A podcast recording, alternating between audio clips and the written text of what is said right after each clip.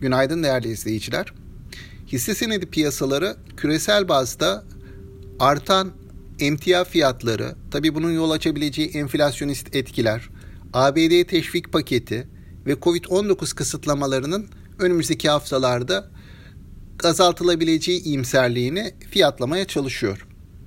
E, tabii bu arada bunların arasında bizim piyasalara dönük olarak en yoğun bir şekilde hissettiğimiz konu bu artan emtia fiyatları ve bunun enflasyonumuz üzerindeki olası etkileri. Yine bu dönemde A B D tahvil faizlerinin de bir miktar yukarı yönlü hareket etmiş olması piyasalardaki tedirginliği arttırıyor. Özellikle gelişmekte olan piyasalardaki tedirginliği arttırıyor. Bunun da bize olumsuz yansımaları oluyor. Diğer taraftan bu kısıtlamaların önümüzdeki haftalarda azaltılabileceği beklentisi genelde turizm sektörü hisselerine ve özellikle de havacılık hisselerine olumlu yansıyor. Bunun hem yurt dışı tarafta örneklerini gördük hem dün borsada havacılık şirketlerine gelen alımlar bunu bir kez daha teyit etti. Dün yurt dışı tarafta hisse senetleri genelde satıcılıydı. Birkaç istisna hariç, yani sektörel bazda baktığımızda birkaç istisna hariç genelde satıcılıydı. Özellikle A B D tarafında teknoloji hisselerine satışlar geldi. Buna karşılık e, havacılık ve banka hisselerinde olumlu bir eğilim vardı.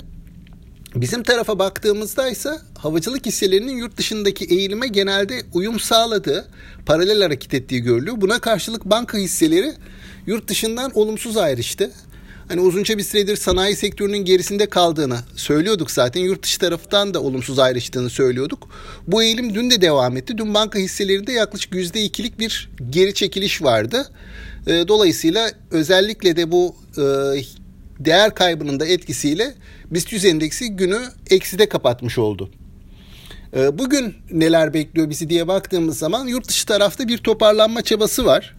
Yine bir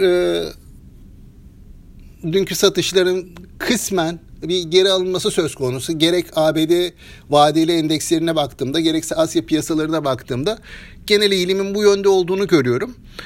Bunun bize piyasa açılışı itibariyle olumlu etkisi olabilir. Ancak burada çok fazla bir trend değişikliği, eğilim değişikliği beklememek gerek diye düşünüyorum. Yani bir süre daha piyasa net bir yön bulana kadar günlük e, artı eksilerle yatay seyrin korunacağını tahmin ediyorum. Bugün açılışta yataya yakın hafif bir toparlanma çabası görebiliriz diye düşünüyorum. Bugün seans öncesi görebildiklerim, aktarabileceklerim bunlar değerli izleyiciler. Seans sonrasında yeniden görüşmek üzere. Sağlıklı, bol bereketli, kazançlı günler diliyorum.